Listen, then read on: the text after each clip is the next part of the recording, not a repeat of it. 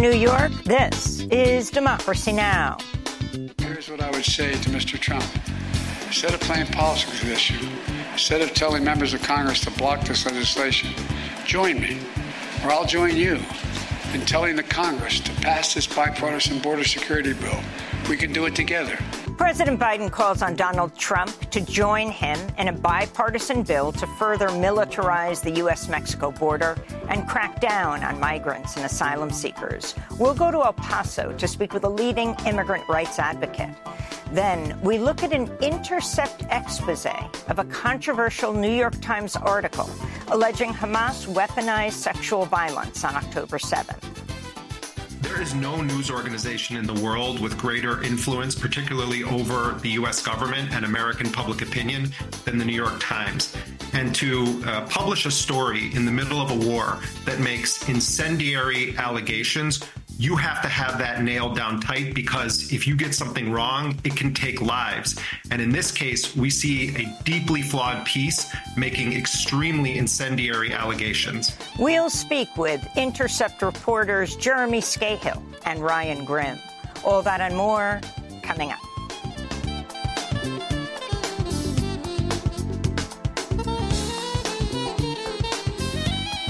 Welcome to Democracy Now!, democracynow.org, the War and Peace Report. I'm Amy Goodman. In Gaza, the official death toll has topped 30,200 as Israeli forces continue their deadly attacks, one day after Israeli soldiers fired on people waiting for aid in northern Gaza, killing at least 104 people. Harrowing survivor accounts have emerged in the wake of the massacre. We went to get food and flour, and they started shooting at us. Then we threw ourselves into the streets, and no one looked for us. Eventually, people brought us here. There are martyrs lying around, and no one is looking for them. If aid is to come to us in this way, we do not want it. We do not want to live on the blood of our children. If our children will die and be harmed in exchange for aid, we do not want aid. Gaza's health ministry announced today at least another four children have died of starvation and dehydration in northern Gaza. On Capitol Hill, California Congressmember Ro Khanna grilled Defense Secretary Lloyd Austin over ongoing U.S. support for Israel in light of Thursday's massacre of Gazans waiting for food aid. If Israel, Israel again ever stops American paid aid from getting into Gaza, will you commit to not sending future arms cells? Again, that's uh, uh, that's not my decision. We need some consequences when another country is defying you, defying the National Security Advisor, defying the President, uh, defying National Security Memorandum 20. Uh, there has to be some consequence. Secretary Austin refused to say the U.S. would ever hold Israel accountable for killing Palestinians and violating international law. During questioning, Austin also said over 25,000 Palestinian women and children have been killed by Israel since October 7th. Though that figure is likely close to the true death toll, the Pentagon was later forced to walk back Austin's statement, claiming he was referring to the total death toll, not just women and children. In labor news, Washington state's largest union, United Food and Commercial Workers, endorsed a primary vote for uncommitted rather than President Biden in the March 12th primary, citing a need to, quote, end U.S. funding toward this reckless war, unquote. Yemen's Houthi movement warned it's planning surprise military operations in the Red Sea against Israeli, U.S., and other targets over the assault on Gaza. Meanwhile, Lebanon's caretaker prime minister, Najib Mikati, said a ceasefire in Gaza would trigger negotiations to halt fighting between Hezbollah and Israeli forces. We are saying, God willing, if we are able to reach a cessation of military activities in Gaza, then I believe that we will have ahead of us weeks packed with negotiations so that we can reach what I have always called long term stability in the south of Lebanon.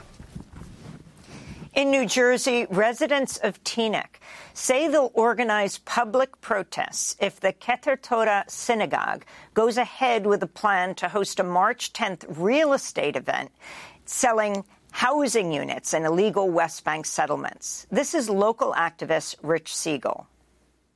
If we allow this sale to go through, we are enabling a local synagogue to violate both domestic anti discrimination laws and international law. Now, there's other reasons we shouldn't allow it, okay? There's a genocide going on right now. In Texas, President Biden and former President Trump traveled to the U.S.-Mexico border Thursday in competing trips to tout ever harsher immigration policies. Trump visited Eagle Pass with Republican Texas Governor Greg Abbott, while Biden spoke from Brownsville, where he appealed to Trump to work together to lobby Congress on a border deal. Here's what I would say to Mr. Trump. Instead of playing politics with this issue, instead of telling members of Congress to block this legislation, join me, or I'll join you in telling the Congress to pass this bipartisan border security bill. We can do it together. You know, and I know. It's the toughest, most efficient, most effective border security bill this country has ever seen. Their visit came on the same day a federal judge temporarily blocked a sweeping new Texas law that would have allowed police to arrest anyone suspected of entering the United States without authorization. SB 4 had been set to go into effect next week. The Inter-American Commission on Human Rights held a special hearing Thursday on climate change fuel displacement. It's part of an effort to have the organization formally recognize forced migration due to the climate crisis and establish legal protections for climate refugees and internally displaced people.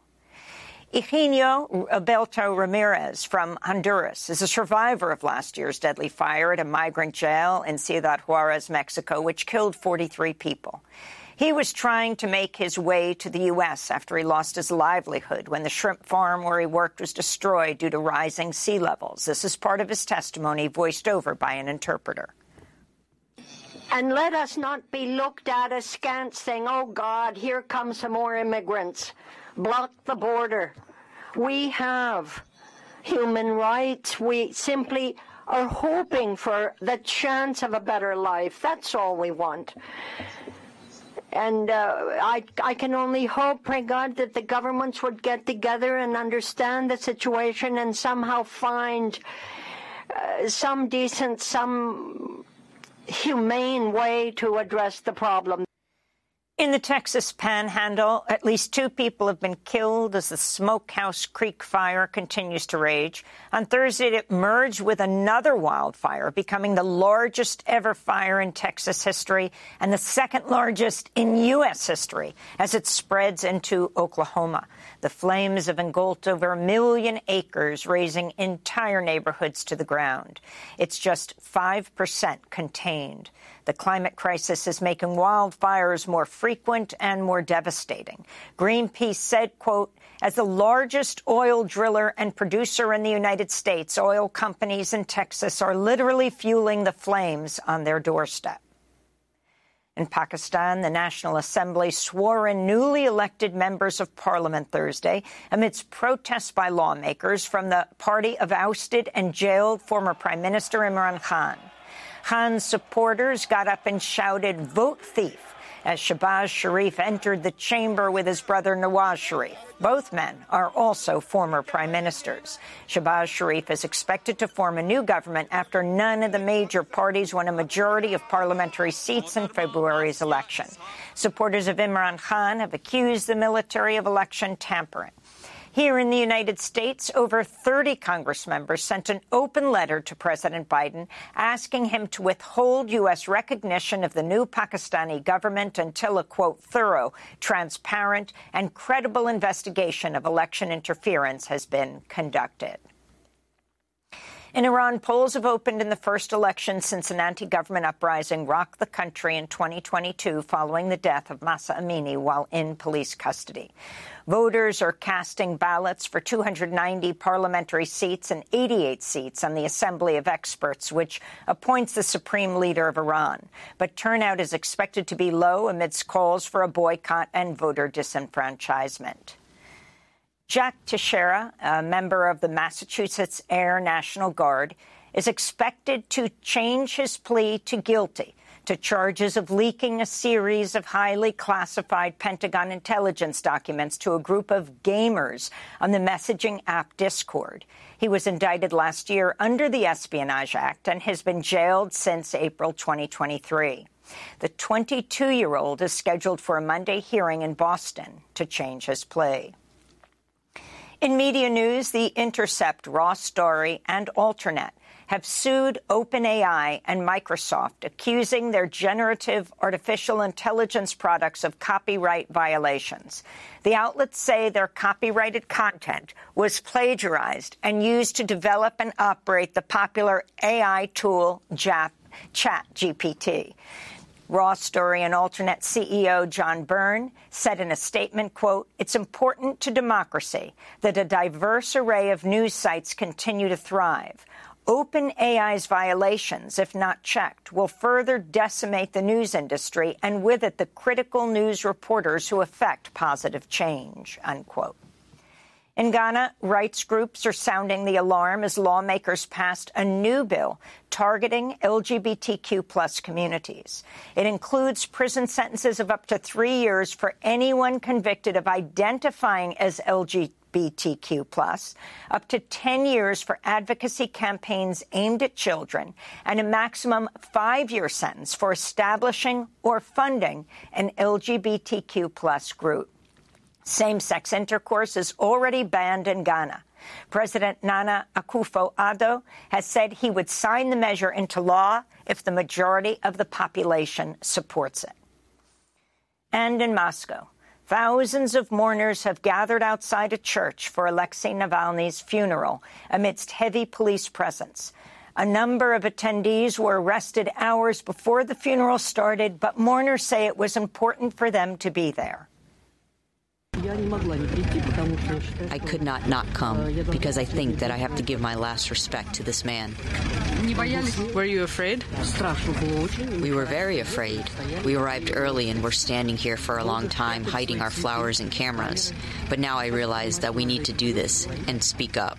Hundreds of people have been arrested for publicly mourning Navalny in the two weeks since his death in an Arctic prison. The U.S., rights groups, and others have blamed President Putin directly for Navalny's death. Among those spotted at the funeral were recently Kremlin disqualified anti war Russian presidential candidate Boris Nadezhdin and prominent Putin critic, former mayor of Yekaterinburg, Yevgeny Roizman, as well as U.S., French, and German diplomats. And those are some of the headlines. This is Democracy Now!, democracynow.org, The War and Peace Report. I am Amy Goodman. We begin today's show in Texas, where the two leading presidential candidates visited the U.S.-Mexico border Thursday. As many voters say, immigration continues to be a key issue. President Biden was joined on his trip to Brownsville by Homeland Security Secretary Alejandro Mayorkas, who was recently impeached by House Republicans over his handling of the border and immigration. Biden's reportedly considering a sweeping executive order to deny migrants the right to request asylum if they enter through unofficial ports of entry. The same authority was invoked by the Trump administration. Meanwhile, Biden called on Donald Trump to back a bipartisan bill before Congress to further militarize the U.S. Mexico border and crack down on asylum seekers and migrants. Here's what I would say to Mr. Trump instead of playing politics with this issue, instead of telling members of Congress to block this legislation, join me, or I'll join you in telling the Congress to pass this bipartisan border security bill. We can do it together. Biden's trip came the same day former President Donald Trump visited the Texas border town of Eagle Pass. Trump claimed the border was safer when he was in office and used the term invasion to refer to asylum seekers forced to flee their home countries and arriving in the southern border. He also touted fake news about crime rates by undocumented immigrants and asylum seekers that are not backed by any evidence or data. Now the United States is being overrun by the Biden migrant crime. It's a new form of uh, vicious violation to our country. It's migrant crime. We call it Biden migrant crime, but that's a little bit long. So we'll just leave it. But every time you hear the term migrant crime, you know where that comes from. Crooked Joe is the blood of countless innocent victims. It's so many stories to tell. This comes as a federal judge on Thursday temporarily blocked a new Texas law set to go into effect soon that would give police the power to arrest migrants they suspect of entering the U.S. without authorization. For more, we're joined in El Paso, Texas by Marisa Limon Garza. She's executive director of Las Americas Immigrant Advocacy Center, one of the groups challenging the Texas law, SB4. She wrote an open letter to Eagle Pass and Brownsville ahead of Trump's and Biden's visits that said in part, quote, the circus is coming to town. Like you, we've become the proscenium, or stage, for all host of political theater focused on spectacle, sound bites, and media clickbait. Marisa Limon Garza, welcome back to Democracy Now! Can you talk about the significance of these dueling trips and President Biden asking Trump to join him, or he said he would join Trump, and supporting increasingly harsh um, legislation around the border? Greetings. Thank you for having me. It is not lost on Las Americas that this is a moment where clearly Texas has become a battleground for the soul of this nation.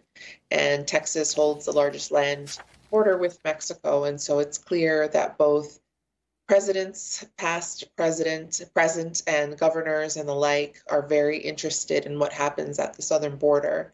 And so it's pathetic frankly, to think that the far right has a satiable thirst. They are insatiable, and no amount of red meat in the form of borderland communities, people on the move, newcomers, neighbors alike who've been here for decades and that are in mixed status households will ever be enough tribute to this this particular um, political reality. And so, knowing that, it's incredibly painful that both of these uh, leaders used our communities, our borderland homes, as backdrops for their incredibly dangerous rhetoric. Texas has very lax gun laws. We already know what happens when you mix this kind of rhetoric with xenophobia, access to semi automatic rifles. We know that here in El Paso, they know that in Uvalde, they know that in Allen, we know this reality, and that's why it's incredibly painful, albeit not surprising. Can you talk about what you understand President Biden's plans are? Immigration is emerging as one of the top issues, if not the top issue, in a number of states' primaries around the country. Um, now there's word that President Biden, if he cannot get the legislation passed in Congress, will issue executive orders much closer, more in line with what Trump did. Can you talk about what these might be and your concern? And if you feel that the Democratic administration of Joe Biden is hearing what immigrant rights activists on the ground are saying? Immigration has been a political football and a little bit of kryptonite for quite some time, going back basically until until 9/11, and and that's when we saw a real shift in how we respond to this idea of this nation state that is the United States and how people on the move can or cannot access territory and protection on U.S. soil. So we know that uh, asylum is a completely legal, internationally recognized right. It is something that we, our Congress, has committed to, and yet this administration, administrations past, have chipped away, chipped away, chipped away through policy, through practice, through law, the ways that we actually uh, live up to those values. And so it's disappointing. You know, we were part of conversations with the Biden administration when they were transitioning into office. And frankly, surviving the horrors of the Trump administration, knowing that our community was the laboratory for so much injustice, of zero tolerance, of family separation, of remain in Mexico, of Title 42, of all of these laws and practices designed to keep people out, to say through policy, do not come, and to know that we now have a unified force. It doesn't matter which party um, is taking on this issue ultimately they are against people on the move. They are against Black, Indigenous people of color, people of the global South. people that are part of the LGBTQ plus community, mothers with children, unaccompanied children, like people who are living the reality of United States intervention in foreign policy, the result of the climate crisis, which is very much real and is causing people to flee. And then the most ironic is the fact that we see people from around the globe. It's not just uh, brown folks from Central America and South America here at the southern border. We see people from Africa. We see people from Europe. And so the fact that we're willing to invest so heavily in foreign wars, proxy wars, and think that it won't cause more global migration is laughable. And so it makes me question what is the benefit? And to me, it's clear money and power. It always goes back to those things. And so it's amazing to think how much money is made on the back of someone on the move and how much power can be wielded and upheld. It's incredibly disappointing and sobering to know that it doesn't matter which party. Uh, we're never, we may be even at the table, but we're still on the menu. I want to go to Homeland Security Secretary Alejandro Mayorkas, who was with President Biden in Brownsville. This is what he said. You heard from DHS leadership about how resource starved we continue to be. Only Congress can address our desperate need for more Border Patrol agents, field operations officers, immigration enforcement agents and officers, asylum officers, immigration judges, support personnel, facilities, and technology. We are removing and returning historic numbers of migrants who entered illegally and failed to qualify for relief. Just since mid May, we have removed or returned more such migrants than in any full fiscal year since 2015. Last month, the House Republicans voted to impeach Mayorkas, making him the first sitting cabinet member ever to be impeached. Republicans um, accusing him of failing to uphold immigration laws at the U.S. Mexico border. If you can respond to what he said, and also Trump uh, repeating uh, factually inaccurate um, lies. Uh, just to clarify what factually inaccurate means, when he talked about uh, the country being overrun by Biden migrant crime, new form of vicious violation of this country. Um, the fact that migrant crime crime statistics are so much lower than crime statistics in the United States of everyday American citizens.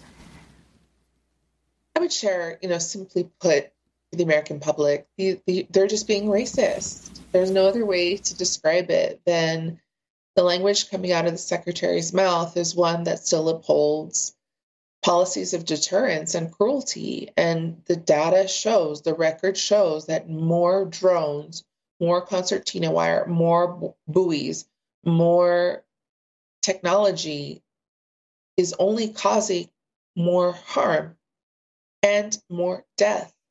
This has been, last year, 2023, was the most deadly on record for migrants in our area.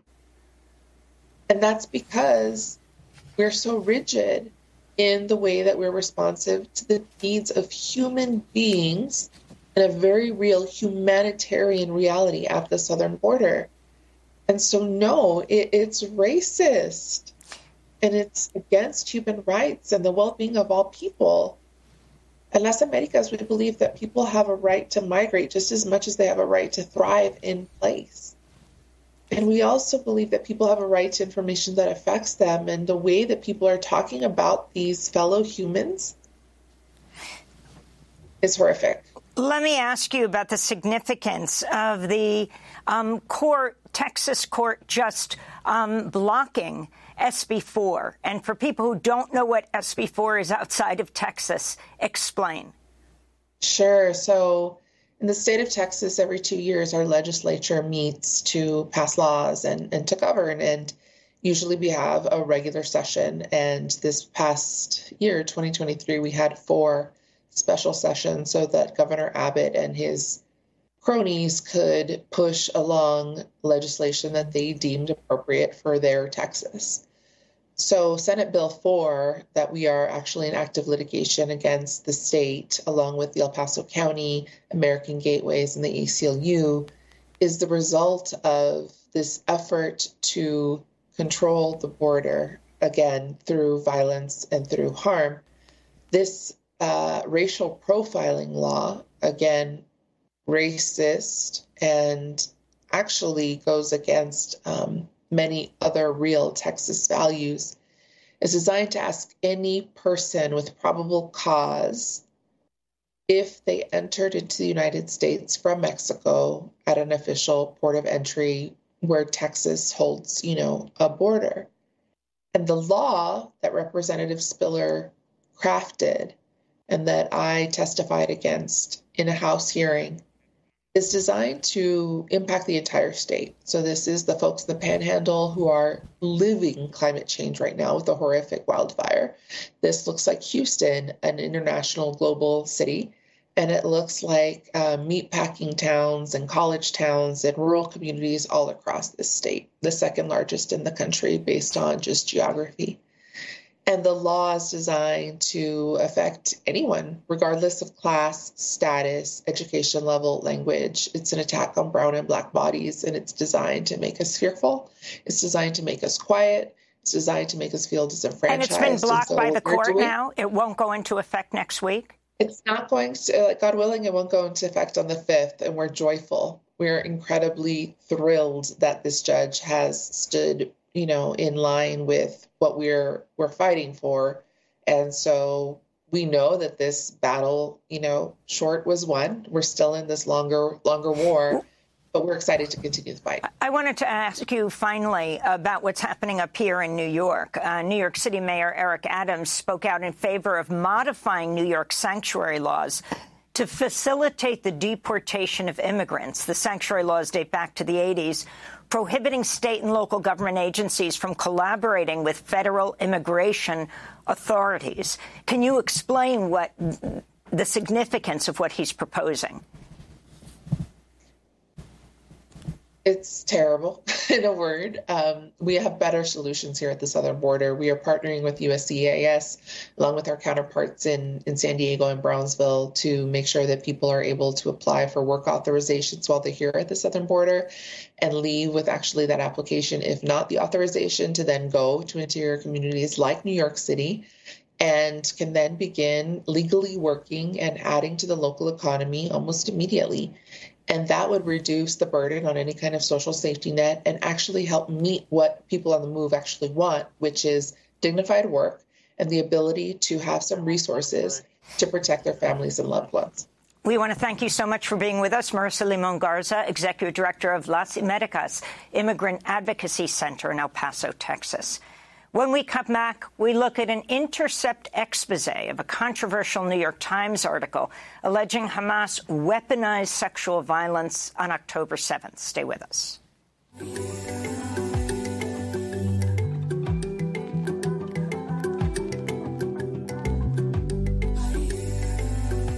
And I walked a long way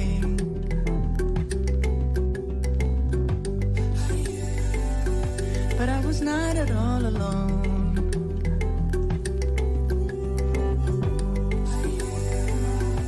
Whole city had gone astray.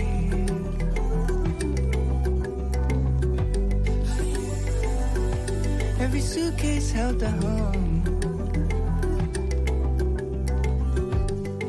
Somebody call me refugee.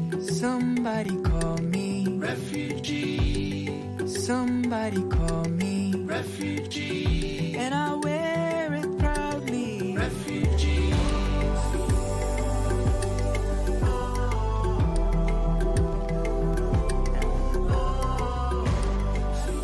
Refugee by K'naan. This is Democracy Now!, democracynow.org, The War and Peace Report. I'm Amy Goodman.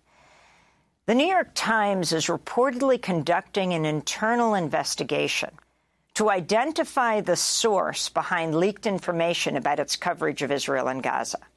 According to Vanity Fair, the internal investigation follows a report in The Intercept about the Times shelving an episode of its podcast, The Daily, over doubts regarding the accuracy of a highly controversial blockbuster New York Times article published at the end of December alleging Hamas members committed widespread sexual violence, weaponized it on October 7th. Vanity Fair reports that in recent weeks, management of the New York Times have questioned at least two dozen staffers, including producers of The Daily, the podcast, in an attempt to understand how internal details about the podcast's editorial process got out. Democracy Now! asked the New York Times about the internal investigation. The paper's international editor, Phil Pan, said in a statement, quote, we aren't going to comment on internal matters. I can tell you the work of our newsroom requires trust and collaboration, and we expect all of our colleagues to adhere to these values, end quote. The New York Times article at the center of the controversy was published December 28th. It was headlined Screams Without Words How Hamas Weaponized Sexual Violence on October 7th. In it, the Times reported they had found evidence of systematic sexual violence orchestrated by Hamas and that their two-month investigation, quote, uncovered painful new details establishing that the attacks against women were not isolated events but part of a broader pattern of gender-based violence, October 7th, unquote. However, not long after the highly publicized article was published, major discrepancies began to emerge, including public comments from the family of a major subject of the article, contradictory claims from a key witness, and criticisms over a lack of solid evidence in the overall investigation. Then news emerged last week that one of the three authors of the New York Times piece, named Anat Schwartz, had liked multiple posts on social media advocating for violence against Palestinians, including one that called for turning Gaza into a slaughterhouse. Anat Schwartz is an Israeli filmmaker who had no prior reporting experience before she was assigned by the Times to work on the major investigation, along with her relative, Adam Sella, and veteran Times reporter Jeffrey Gettleman. On Wednesday, The Intercept published another in-depth investigation that further questions the Times article and the reporting process behind it. It's headlined Between the Hammer and the Anvil, the story behind the New York Times October 7th expose. And the two Intercept reporters who wrote it join us today. Jeremy Scahill is a senior reporter and correspondent at The Intercept. He's joining us from Germany. And Ryan Grim is the Intercept's bureau chief in Washington, D.C., where he joins us from. We welcome you both to Democracy Now! Jeremy, let's begin with you.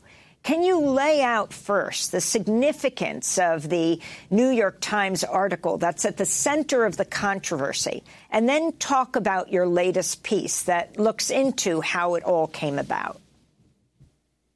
Well, Amy, in early December, uh, you had the death toll skyrocketing in Gaza. You had uh, a number of nations, including those that are allies with Israel, starting to speak out about uh, the death toll among uh, women, children, the elderly.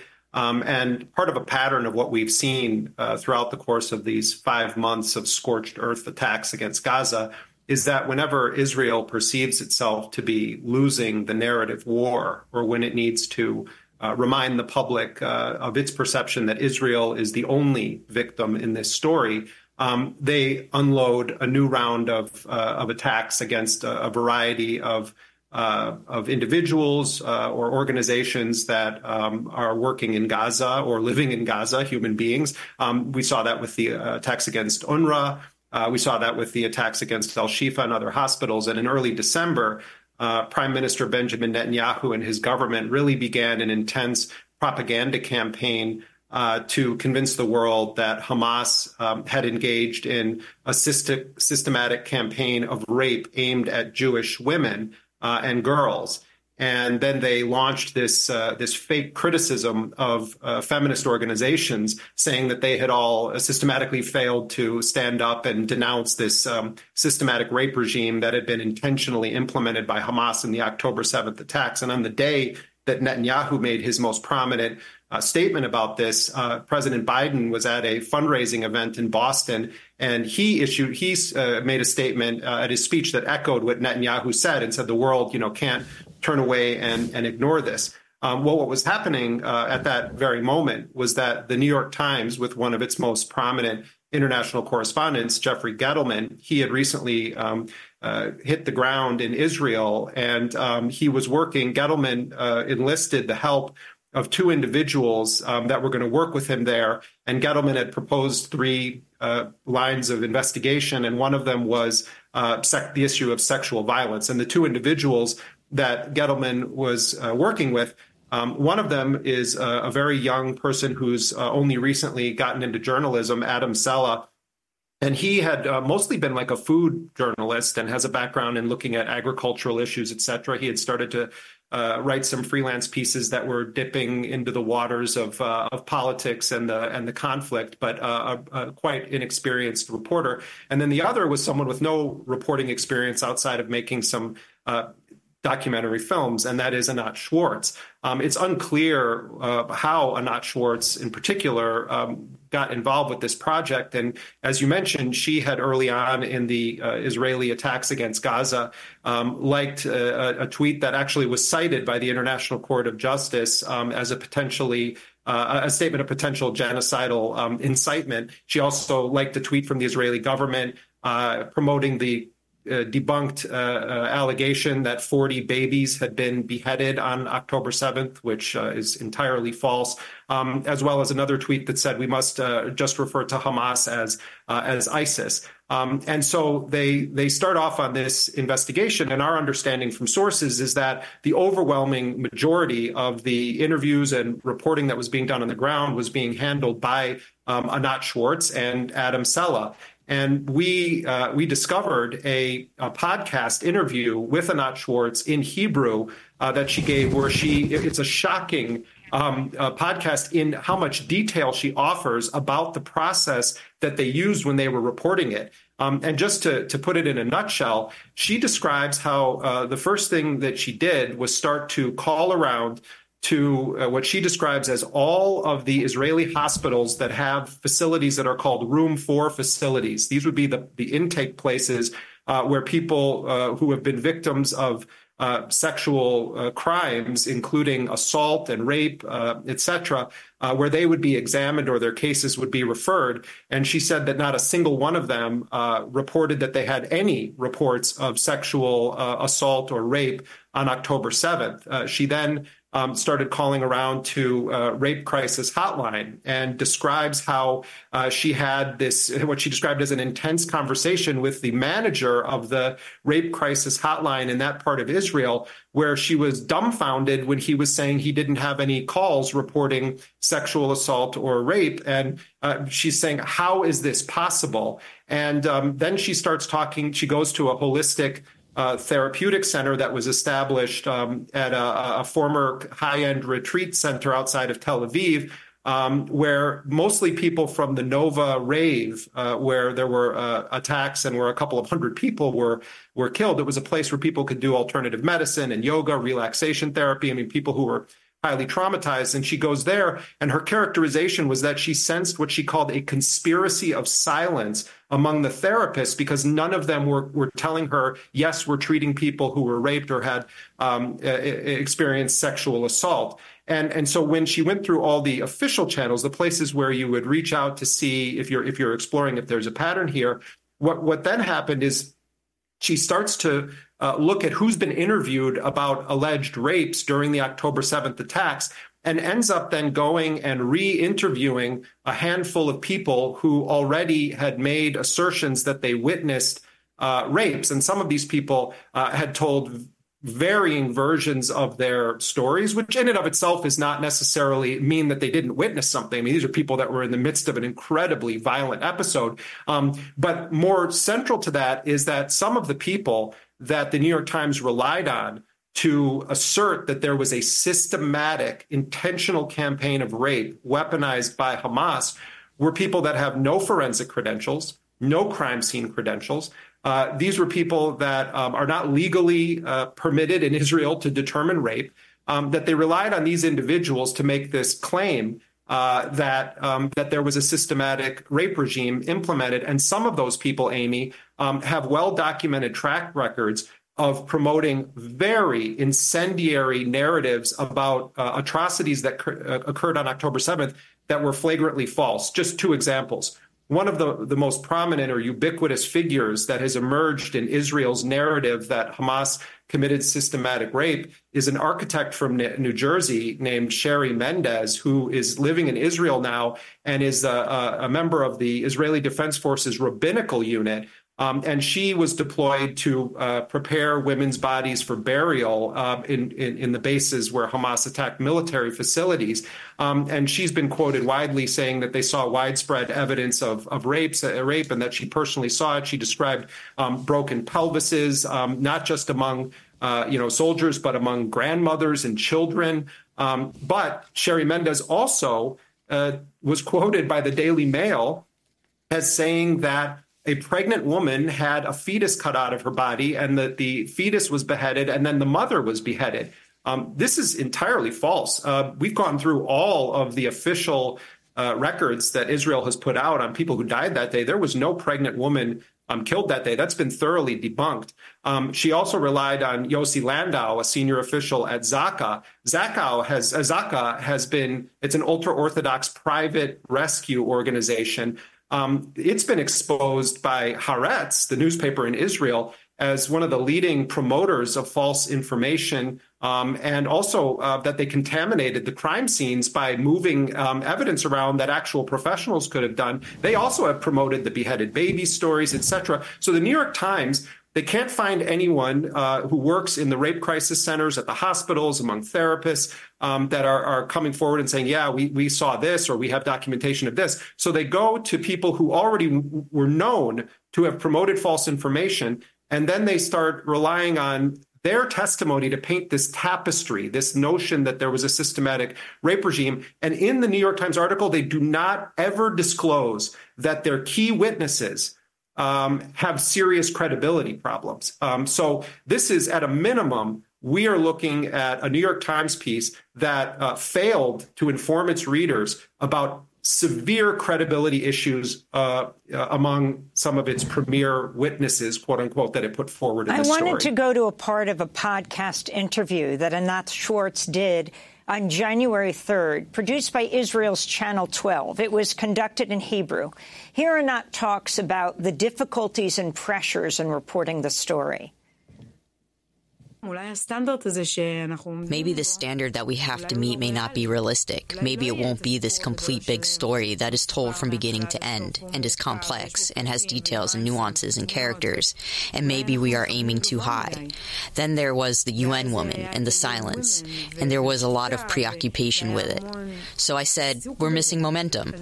Maybe the UN isn't addressing sexual assault because no outlet will come out with a declaration about what happened there and that it will no longer be interesting interesting.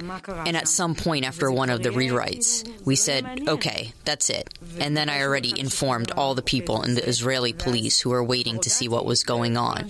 What was the New York Times not believing there were sexual assaults here? And I'm also in this place. I'm also an Israeli, but I also work for the New York Times. So all the time I'm like in this place between the hammer and the anvil. That's Anat Schwartz speaking on a podcast on January 3rd. She said she felt between the hammer and the anvil. Which, uh, Jeremy, you choose as the title of your piece. Talk about the significance of that. And again, the relationship between Anat Schwartz and the other reporter, the young reporter, um, Adam Sella. Well, another part of this uh, this story is that the, one of the the, the main um, uh, victims that was featured in this is referred to as uh, the woman in the black dress. Um, Gal Abdush uh, is is her name, and um, in fact, her family members um, are are the individuals in the feature photo on the piece. Um, and another uh, thing that we've we've learned from um, Israeli researchers who published this is that um, when Anat Schwartz and Adam Sella went to a woman that had taken photographs um, uh, of Gal Abdush that day, uh, they told this photographer um, that it was her duty under Israeli Hasbara to cooperate with the New York Times and let them have all of her photos. And Hasbara um, is the term for public diplomacy, but what it really is is a is is the notion that Israel should engage in externally focused propaganda in order to win over international audiences, primarily you know, Western, the United States, and, and powerful countries, to Israel's point of view. So she's using this term, going and trying to encourage someone to to cooperate with the New York Times, not because the New York Times is an, is is you know the most important news organization in the world, but because it's their duty under Israeli Hasbara. So when she talks about being you know caught between the, the hammer and the anvil, um, she what she's saying is she's caught between her duty to be honest and a journalist and her duty to serve the agenda of the um, of the Israeli state. Um, and her uh, partner in this, Adam Sella, is the nephew of Anat Schwartz's um, uh, partner, um, and they're not married. In fact, Amy, the New York Times uh, they requested a correction from us because we had initially said that it was her nephew, um, which I think, in the context of America and other countries, you would say if you're somebody's longtime life partner, you would say, "Oh yeah, this is my nephew." Okay, they're not blood relatives, and they emphasize that she's not married. Fine, we corrected that. My question is, where are the corrections in the New York Times piece? The New York Times has grave, grave mischaracterizations, sins of omission, reliance on people who have no uh, forensic or criminology credentials to be asserting that there was a systematic rape campaign put in place here and to publish this article at a moment when Israel was intensifying after that brief pause where captives were exchanged, intensifying its genocidal attack uh, against the people of Gaza. This this played a very very significant role and the more we learn about this, the more we discover that the reporting tactics that the New York Times used um, are certainly not up to the standards that the newspaper claims to be promoting. They will not issue any corrections on what has already been documented to be very problematic sins of commission and omission in this piece. We're going to break and then come back to this conversation. We're talking to Jeremy Scahill, senior reporter at The Intercept. Next up, he'll be joined by Ryan Grim, who is the Washington bureau chief of The Intercept. And we want to talk to Ryan about what's happening in the New York Times now in response to this story um, and the leak investigation that's going on and why a podcast based on their story, their own podcast, The Daily, uh, didn't air. Stay with us. أنا من هنا أنا من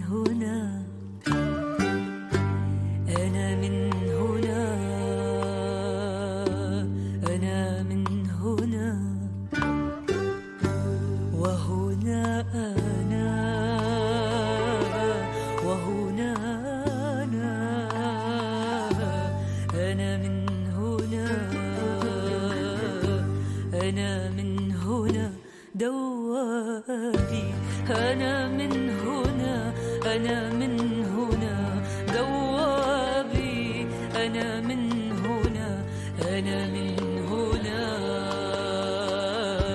أنا من هنا I'm from here by Amal Murkus. This is Democracy Now!, democracynow.org, the War and Peace Report. I'm Amy Goodman. We're speaking with Intercept reporters Jeremy Scahill and Ryan Grim about their expose uh, into the New York Times article that was published at the end of December. They published another one in January. We asked the New York Times for a response uh, to your article, and the international editor Phil Pan responded, quote, Ms. Schwartz was part of a rigorous reporting and editing process. She made valuable contributions, and we saw no evidence of bias in her work. We remain confident in the accuracy of our reporting and stand by the team's investigation. But as we've said, her likes of offensive and opinionated social media posts predating her work with us are unacceptable, end quote. Um, Ryan, if you can respond to this and talk about what's going on internally in the Times and um, also talk about this leak investigation that's going on within the paper of record. I mean, by her own admission in that podcast interview, she had uh, significant violence because there are two ways to think about what happened on October 7th. The first way is that it was a day of extraordinary mayhem and violence. The Israeli defenses melted away. Not only did you have you know several thousand Hamas fighters stream across the fence, but you also had hundreds of civilians, some associated with gangs, come across. And in that context, the idea that there would be no sexual assault is not taken seriously by pretty much anybody who understands kind of war and violence. That's one way to think about October 7th. The other way to think about it is that Hamas intentionally and systematically designed a, a, a, a kind of uh, strategy of weaponizing rape and sexual violence. That was what Anat Schwartz and the New York Times kind of believed going into the investigation. And oftentimes, as journalists, we have something that we think we're going to be able to prove. We report it out, and then we can't quite get it. Like it just, it, we just don't land the story. But what the Times did is they wrote is they is they wrote the story anyway. But that gets you then to the daily episode. So this article comes out at the very end of December, as the New York Times always does. Its its landmark pieces get turned into episodes of their flagship podcast, The Daily. But immediately after the story came out, it started coming under criticism because, as Jeremy pointed out, a lot of the named subjects of the story have enormous credibility problems. And so that's, this starts getting pointed out. Inside the Times, the producers of The Daily have their own kind of uh, fact checking process where they go over the stories. And the original script that was uh, you know produced for that first episode had to be discarded because the producers there couldn't stand behind it. So they redrafted a second script, which had a lot of caveats and was closer to the first version that I laid out uh, just now. Uh, which is in, which is an, an interesting podcast episode and is something worth exploring. But if they had aired that, it would have raised questions about why they were walking away from the certainty of the original piece. So we reported on uh, the kind of machinations inside the New York Times about this, the controversy, uh, the disputes that were going on, and since then, uh, as Vanity Fair reported, uh, the New York Times has, rather than reviewing the kind of journalism that that went into this, they are they are launching, launching a leak investigation to try to figure out who's talking to us. In February, one of the reporters behind the New York Times investigation, the Pulitzer Prize winning reporter Jeffrey Gettleman, spoke at a conference on conflict related sexual violence hosted by Columbia University. He talked about the piece. I did some stories about hostages, and pretty soon, I mean, maybe, I don't know, within the first few days of, of this attack, we were hearing reports of rape and mutilations of, of women. We heard it right away. And I don't, I, maybe people in this room remember those videos of the female soldiers being taken away and the body of that, that one woman, Shani Louk, in the back of a pickup truck, half naked. Right away, it just, it just, there was obviously crimes against women uh, that happened. So, because uh, sadly I have some experience doing this, I began looking to see what we could find out and I worked with two other colleagues, and we interviewed almost 200 people over the course of two months. And what we found I don't want to even use the word evidence because evidence is almost like a legal term that suggests you're trying to, to prove an allegation or prove a case in court. That's, that's not my role. Um, we all have our roles, and, and my role is to, is to document. So I wanted to get a response to um, what he is saying there. Um, uh, He's talking, by the way, to Sheryl Sandberg, the former COO of Meta, Facebook, Jeremy Scahill, if you can talk about what he sees his role as a reporter. I mean, this is this is an astonishing comment from Jeffrey Gettleman. I mean, what is he talking about? That it's not the job of journalists to um, uncover evidence. If you're going to uh, have a headline um, that, by, by, the way, let me just say this: the "Screams Without Words" uh, uh, headline comes from a, a, source named Raz Cohen, who was at the Nova Music Festival, and he claims to have witnessed um, a, a, rape of a woman uh, that he said was, and he's a special forces, Israeli special forces veteran, and he has been very adamant that the people who he saw committing this crime were not Hamas, that they were um, uh, ordinary people. Um, and he has said that in numerous interviews. Um, but to have that, and, and he's the one who said it was like screams without words. Um, they're using a headline from a person whose testimony undermines the thesis of their blockbuster story. So just just to put that on the table, but for Gettleman to say that it's not the job of journalists to produce evidence when you're going to say in the middle of a war where civilians are being starved and killed in, in a, in a, in a, in a uh, operation that is under review now by the International Court of Justice for genocide, if you're going to then make an allegation that Hamas uh, implemented a systematic rape campaign, and you say it's not your job to produce evidence, then what is the job of a journalist in a situation like this? Because honestly, if you really read their piece carefully, much of it is innuendo. Um, much of it is based on sources who have either credibility issues or lack professional credentials uh, to weigh in on these matters. This is a grave, grave situation. This is one of the most important pieces of journalism that has been produced during this war and one of the most consequential. And for the lead reporter, who himself has won the Pulitzer and is an experienced war correspondent, to say that it's not the job of the New York Times to present evidence in an article asserting that Hamas systematically raped women, um, it's astonishing. It's astonishing. And also, the prestigious George Polk Award for Foreign Reporting this year was awarded to the staff of the New York Times. The citation reading in part, quote, for unsurpassed coverage of the war between Israel and Hamas, Times reporters used firsthand accounts to demonstrate how brutal and well-planned the Hamas attack was, end quote. And this article in question that we're talking about, Screams Without Words, was apparently part of the package submitted by the New York Times that won the award. Ryan Grim, if you can talk about that and the dissent within the Times itself. I, uh, look, before I answer that, I did want to add one thing to what uh, Jeremy was saying. It, it is remarkable that Sheryl Sandberg was on that panel with Jeffrey Gettleman because on, on December 4th, and Jeremy talked about how this campaign was rolled out, on December 4th, Sheryl Sandberg and the Israeli ambassador to the United Nations hosted an event at the UN that that launched the campaign against these feminist organiz- organizations for not standing up and and condemning you know Hamas's systematic use of rape. The next day, uh, it was it was Bibi Netanyahu and then and then Biden who piled on that campaign.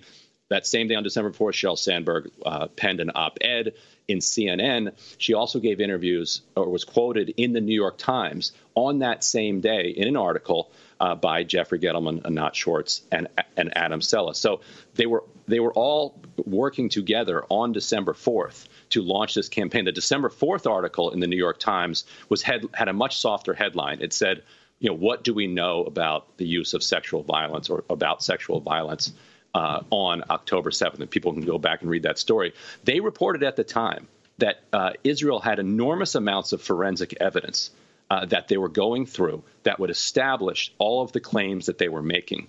On uh, December 8th or 9th, they very quietly corrected that story to say, correction, uh, Israel does not have forensic evidence to back up these claims. It is relying on uh, eyewitness testimony uh, Anat Schwartz had previously reported in the Times that they had, quote, tens of thousands of eyewitnesses that they were going to bring forward to make these claims. So they, they, they front loaded this campaign with these major claims that there was forensic evidence and, and thousands of witnesses. Then, then their final article comes out you know, at, at the end of the month. And to a casual reader, you would come away from reading it saying, well, they proved it. They, they made their case. Uh, these, these you know, this barbaric terrorist organization did use rape systematically against Israeli women, and th- that was used you know, to justify the continuation of of the war on Gaza. But then, as you said, when when the Daily tried to look closer at the article, they realized they couldn't actually stand up the claims that were be- being made in it. And so, inside the Times, you have this extremely in- intense debate going on and, and I think leaders at the time have been surprised. They're used to external criticism, but the amount of internal criticism they're getting has them on the back foot. And finally, Jeremy, we just have 30 seconds, but even the use of the term terrorist within the New York Times and the stepping back of uh, one of the leading, um, you know, editorial directors.